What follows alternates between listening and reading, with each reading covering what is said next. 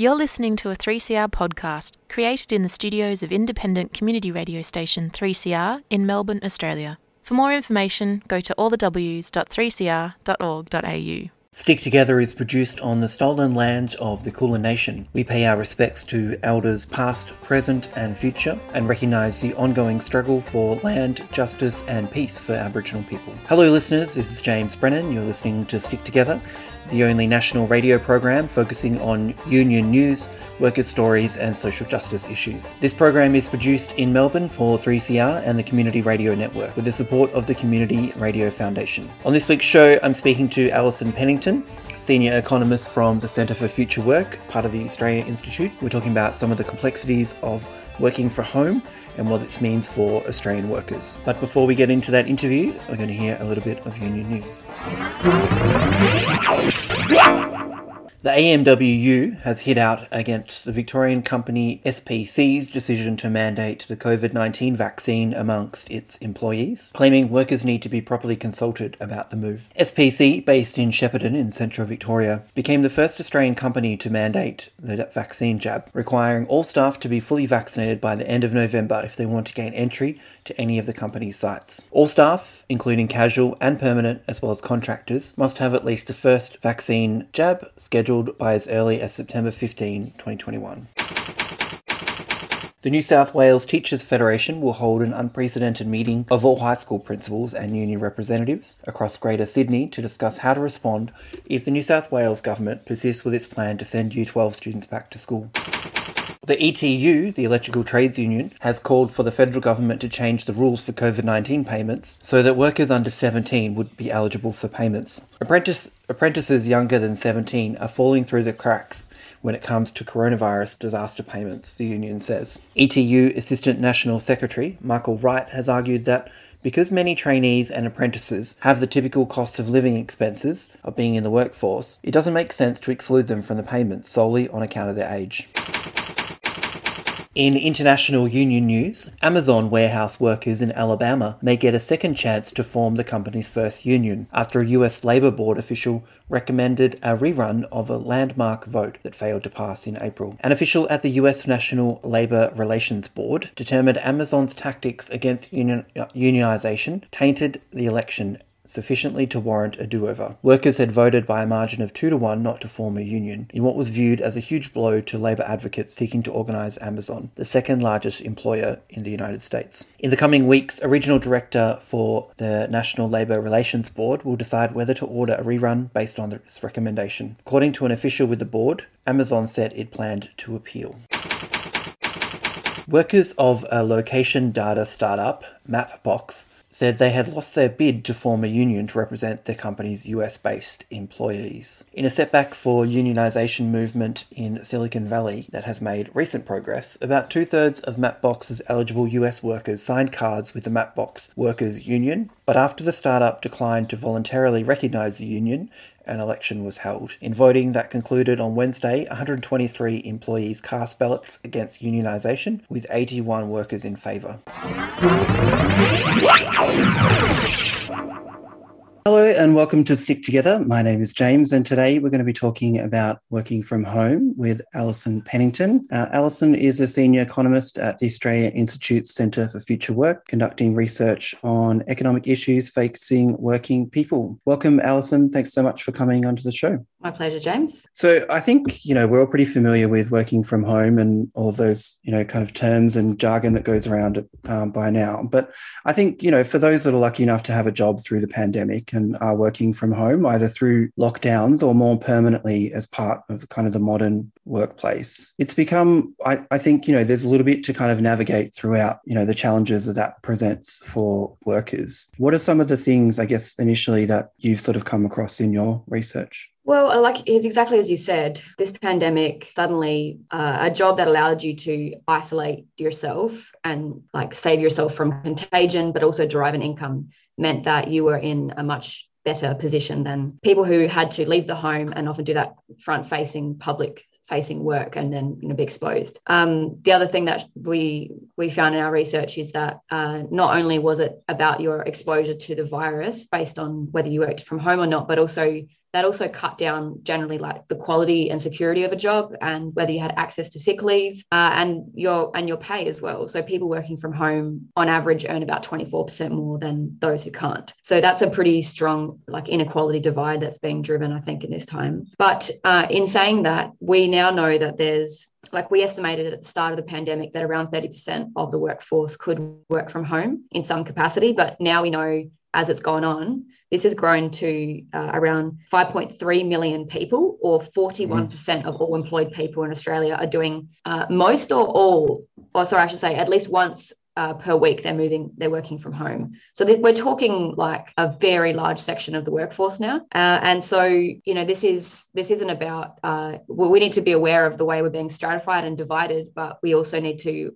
be very clear that the work people working from home are working under an entirely unregulated labor regime in many ways. And some of the key things that have come up, um, you know, in our you know thinking and research on this is first and foremost the costs of working from home. There is a massive cost shift that's going on right now uh, of employers shifting their costs onto workers. Uh, and we know because Officeworks were reporting that their shelves were being emptied at the start of the pandemic and people were paying for their own office, home office setups. So you've got those costs and fixed and upfront, the, the, the fixed upfront cost of setting up an office, but all the ongoing costs. Um, people, I mean, besides the fact that a lot of people don't have a spare room in their house to, to dedicate to an office, they are still they're still paying rent or their mortgage they're still paying utilities internet bills printing sometimes uh, and so all these costs would have been normally carried by an employer. So there's a cost shift and that's led to corresponding you know demands for some sorts of allowances or compensation for those costs. There's issues of safety. What is what do our work health safety legislation mean if an employer is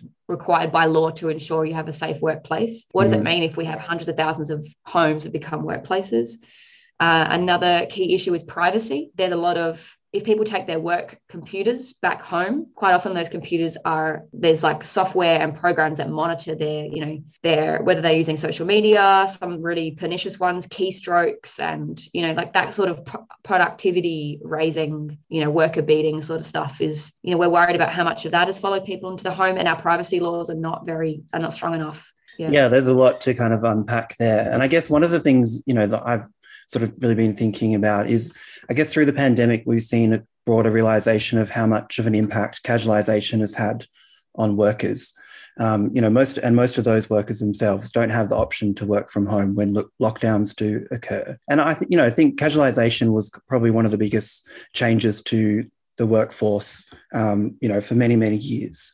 And it was really sold to workers as a flexible option that they could manage their time, they could do different things and, you know, still fit in their hobbies or for their family obligations and things like that. And I, I think that this new uh, working from home, these kind of flexible options seem to be a reimagining of casualization. I, do you think we should be concerned about, you know, who has the power in deciding when you work from home? Because it's all well and good to have the benefits, but, you know, the power seems to be, you know, not necessarily in the workers' hands about which days and which times we get to do that kind of work. Oh, absolutely, James. Like when this pandemic first hit, I thought there's the employers are they're going to be sort of licking their lips and thinking the, the opportunity to reduce costs means they're going to want to keep people in the home. And I thought, well, workers now need a corresponding right to return to a normal workplace and the mm. right to separate the process of selling their labor in paid work from their private lives. Um, but it's sort of from what the data shows, so the ACTU did this massive survey, and um, this combined with a whole bunch of international surveys that workers really love working from home, right? This is mm-hmm. the pandemic has absolutely shifted uh, the dial a bit. And I think what workers are saying is that they want to at least have some sort of hybrid experience of being in the home and, and a fixed workplace. Working from home all the time isn't that popular, but uh, you know, best believe that like employers are not happy about the loss of control they've got in this time. Um, so there's there, there is a current of employers and that are businesses that are organising and lobbying on the basis of every worker must return to the workplace. We're not like you, you may have, may remember Scott Morrison came out randomly in one of his one of his few press conferences and just said something to the effect of we're not like the UK and the US uh, and like Europe we work in cities and so everyone has to get ready to go back and for me that just sounds like commercial real estate and a certain layer of business um, just pushing this angle because they can see that they've lost some some power to determine where workers work at this point in time. Mm. Um, but then also survey evidence shows that um, there's been a massive increase in more worker friendly uh, types of flexible arrangements like job sharing and compressed working weeks that has happened in this time too. So it's the work from home shift is, I think, expanding workers' ex- experience or uh, belief of, that they can have some more agency over how they work. Now, this is we're coming up to I think like some pretty serious contested terrain now because there's we know that there are these desires to do something, and for me, I work following you know the industrial relations laws and what our legislation shows, and like there's just it's going to be very hard for workers to be able to hold on to these gains if they want to stay, um, you know, have this sort of agency. So this is why, yeah, we basically need to create a labour regime and a program of protecting worker rights now that is around work from home, and we need to be building, you know, campaigns and, and worker power around this. This is James, and you're listening to Stick Together, the only national radio program focusing on union news, worker stories, and social justice issues. This program is produced in Melbourne for 3CR and the Community Radio Network with support of the Community Radio Foundation. Some of the some workplaces have permanently moved their staff out of the office or you know even completely removed any sort of office building at all uh, on uh, my other show, Uprise Radio, earlier this year, we spoke to some workers who were working in a call center and they are now permanently working from home. And, you know, that's also casualized. And, you know, that carries a lot of burden and responsibility for those people working, living in share houses and trying to uh, set up a private space to be able to make those calls. And I guess, you know, I, I know this maybe isn't a uh, as much of an issue for all workers, but certainly some of us who are interested in unions and workplace organising. You know, it just seems really difficult for workers to be able to organise when you're working from home. It's not just you know bigger disputes and things like that, but it's all the incidental things. You know, I think hearing about how much your colleagues get paid or trying to get everyone to get out the door at five o'clock and you know little things like that uh, you know how can we organize and how can we you know keep going with that kind of uh, workplace solidarity without the kind of physical contact with each other. Also, been this underlying bubbling question for me, and uh, because of the scale of the crisis we're in, that is so profound. It's it's uh, you know snatching people's incomes. We've got governments hostile to large, you know, most of us really, uh, and you know personal lives in total shambles. And we know though at the same time there are people who are safe and powerful enough to be coming up with plans about how to rejig uh, the, the state of play even further in their interests. If it's possible to do that in Australia, which already has some of the most anti-union legislation in in the um, in advanced economies. And we already know that we've got historic low levels of unionisation.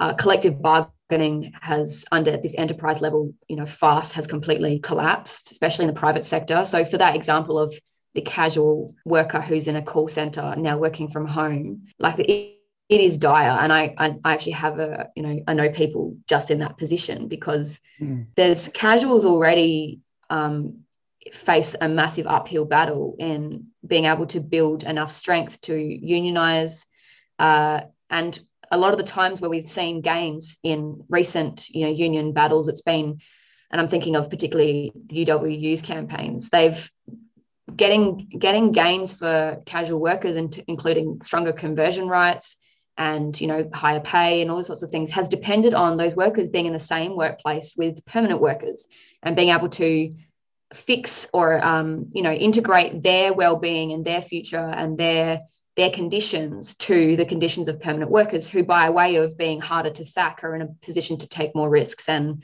collectivize and get better outcomes for everyone. What is what would it look like future union representation this time? Like i think past organizer i know employers are incredibly hostile about unions even being able to email people.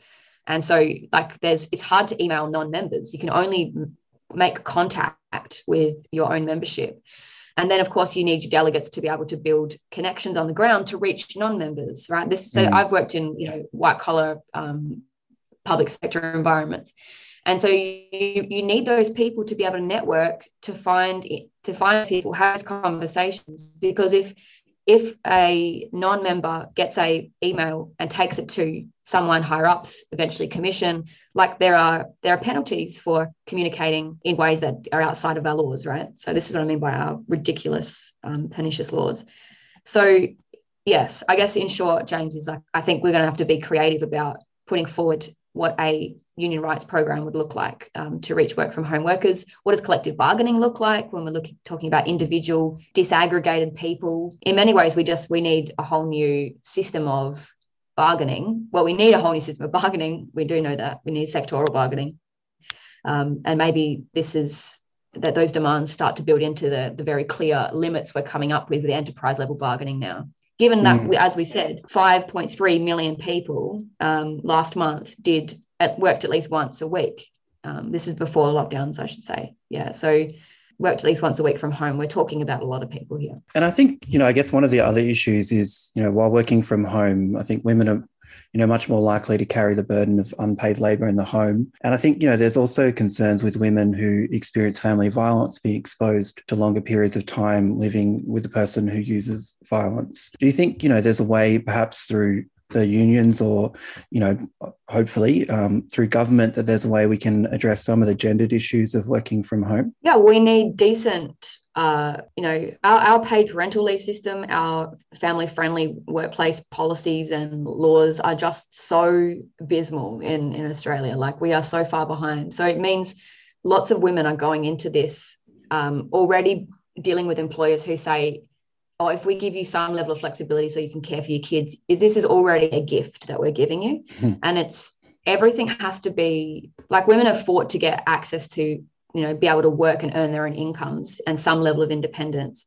And i think that like what i've seen is we, we got a lot of these gains um, in flexible work arrangements for women to help them work. And then in, over time I, as we've gotten this more hostile industrial relations environment some somehow now parental leave and flexible work arrangements have become yeah a privilege that is extended to to workers. And that is an impossible situation for so many women um, who do carry the burden, um, the largest, you know, burden of a workload of unpaid caring and um, household tasks. So I, I think some of the other stats we know is happening in this time is there's been while women have uh, this the unpaid caring work that's exploded during the pandemic to care for each other and you know meet human needs that is overwhelmingly falling on women's shoulders. We know that men have undertaken they've increased their levels of um, childhood uh, children caring like caring for kids.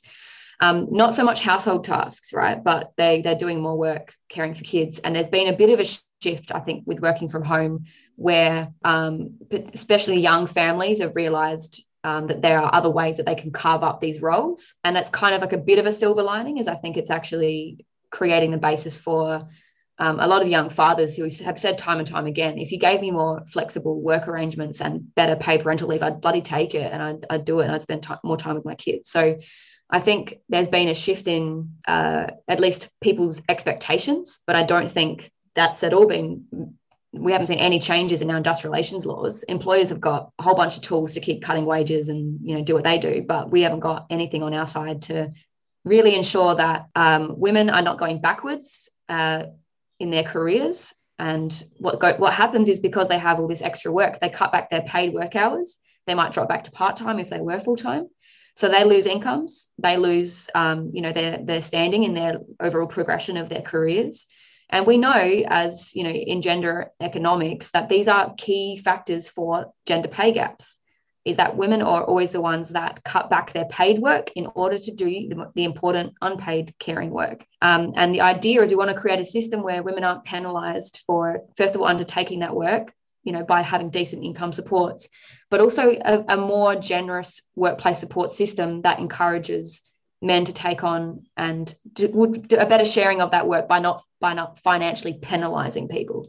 Um, on the domestic violence issue, it is this other like thing that has to be continuously talked about because while we were all working from home, media were just, you know, and police telling funny stories about how people are working at home and watching Netflix in their PJs. And like it was, it was terrifying, a terrifying time for so many women in, in Australia um, and people in hostile, violent situations at home, where the workplace is actually a source of their empowerment, where they derive incomes, um, where they consider a future beyond that abusive person, where they plan for a future beyond that abusive person, and where, as you as you rightfully pointed out, they can connect with organisations like unions who fight for them to they can join the fight for things like 10 days paid domestic violence leave. And that's an ongoing very live campaign. So what does it mean now that those women can't be in the workplace fighting for those things? Um, how are we going to you know aggregate the power to, to support people now you know trying to continue to derive an income and to build their independence while facing that you know very very live threat in the home. Mm, yeah well i think just before we we finish up uh, today and it's been a really great chat thanks for providing so much insight into you know what are really kind of complex issues and like you said need a lot of structural reform to you know really support workers. Uh, i wanted to just move slightly away from working from home for one second, and I'm going to read back to you a quote that um, from yourself earlier this year, um, and it's just about, I guess, the role of think tanks, and I guess I've just got a question around that. So this is your quote: "I see our job as being able to articulate what's going on in the economy, to explain that and to explain the alternatives, like how we could be organizing the economy to meet human need or to address the climate crisis. And I guess, yeah, my question is like, do you think think tanks are providing, I guess, a political space in Australian society that was once taken up by political parties and the media, as those institutions seem to have moved, you know, kind of away from debate. And I guess some of the more, you know, the larger left wing organizations, um, you know, no longer around and unions are not perhaps providing that space. Do you think that you know think tanks can provide some of that political discussion and sort of left debate in society today? Oh, I certainly think so, James. That's why I've I, I think as someone who's trying to push the you know push the needle and um, progress worker rights for me it seems like the best place to be contributing and that I've, I, I believe that. And i guess if i'm speaking from my own choices and strategic choices is i've looked at the the lay of the land and um, you know like it's quite clear we've got a pretty profound deep political crisis.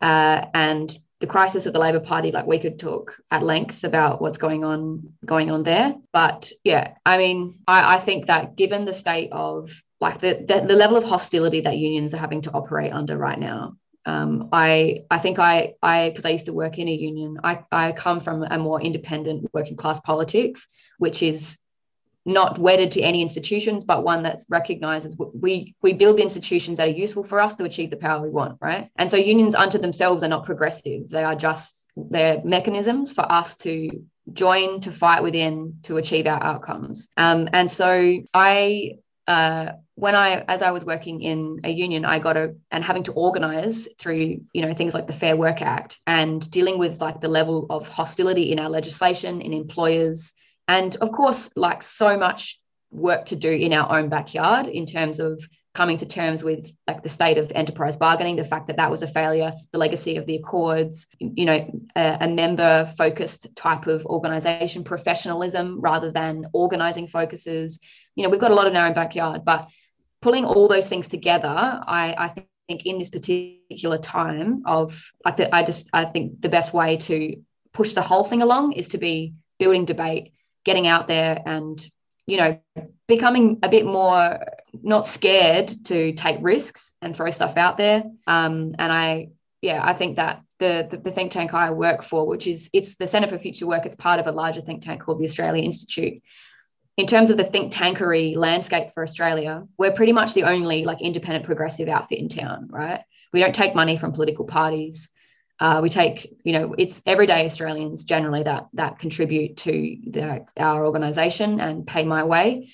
And that means that we are able to, to speak to any policies at any point in time without fear. And um, we're not worried about our money being cut off because we said something that someone didn't like. And I don't think that's the same for uh, every, uh, just about most other think tanks in Australia. Um, ones that call themselves progressive, as well as the majority of think tanks, which are big right wing tobacco, you know, fossil fuel funded organizations like the IPA.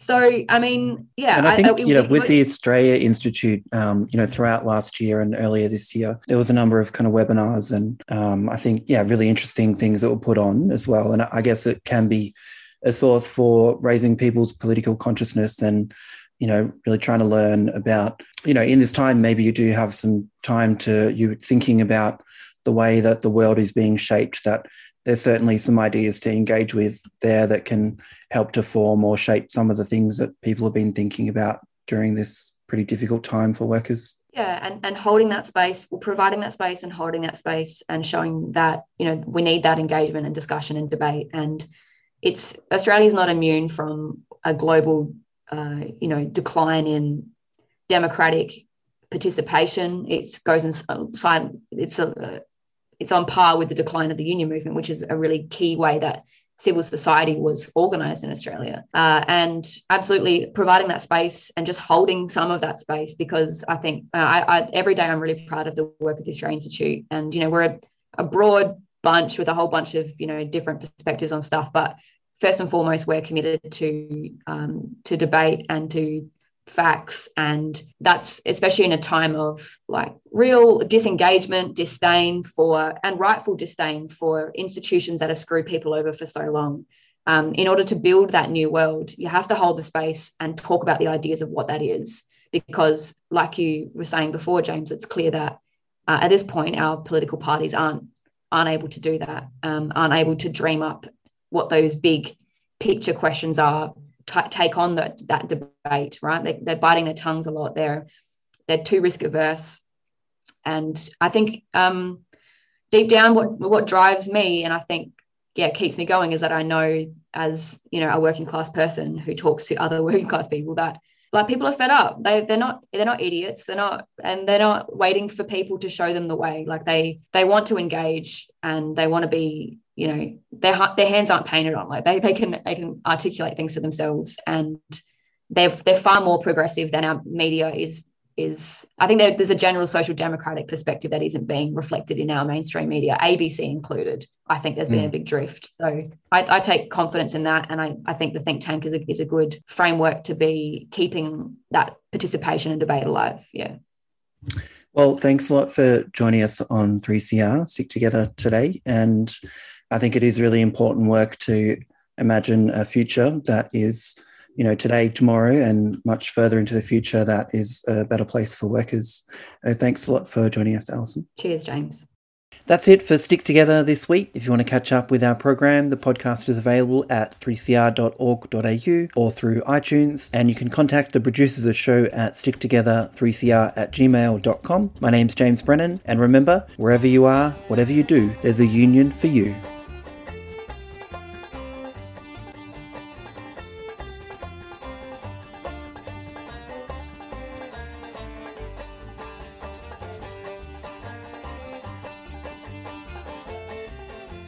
You've been listening to a 3CR podcast produced in the studios of independent community radio station 3CR in Melbourne, Australia. For more information, go to allthews.3cr.org.au.